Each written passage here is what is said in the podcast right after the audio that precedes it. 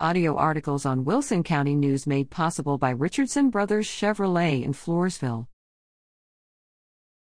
People and Places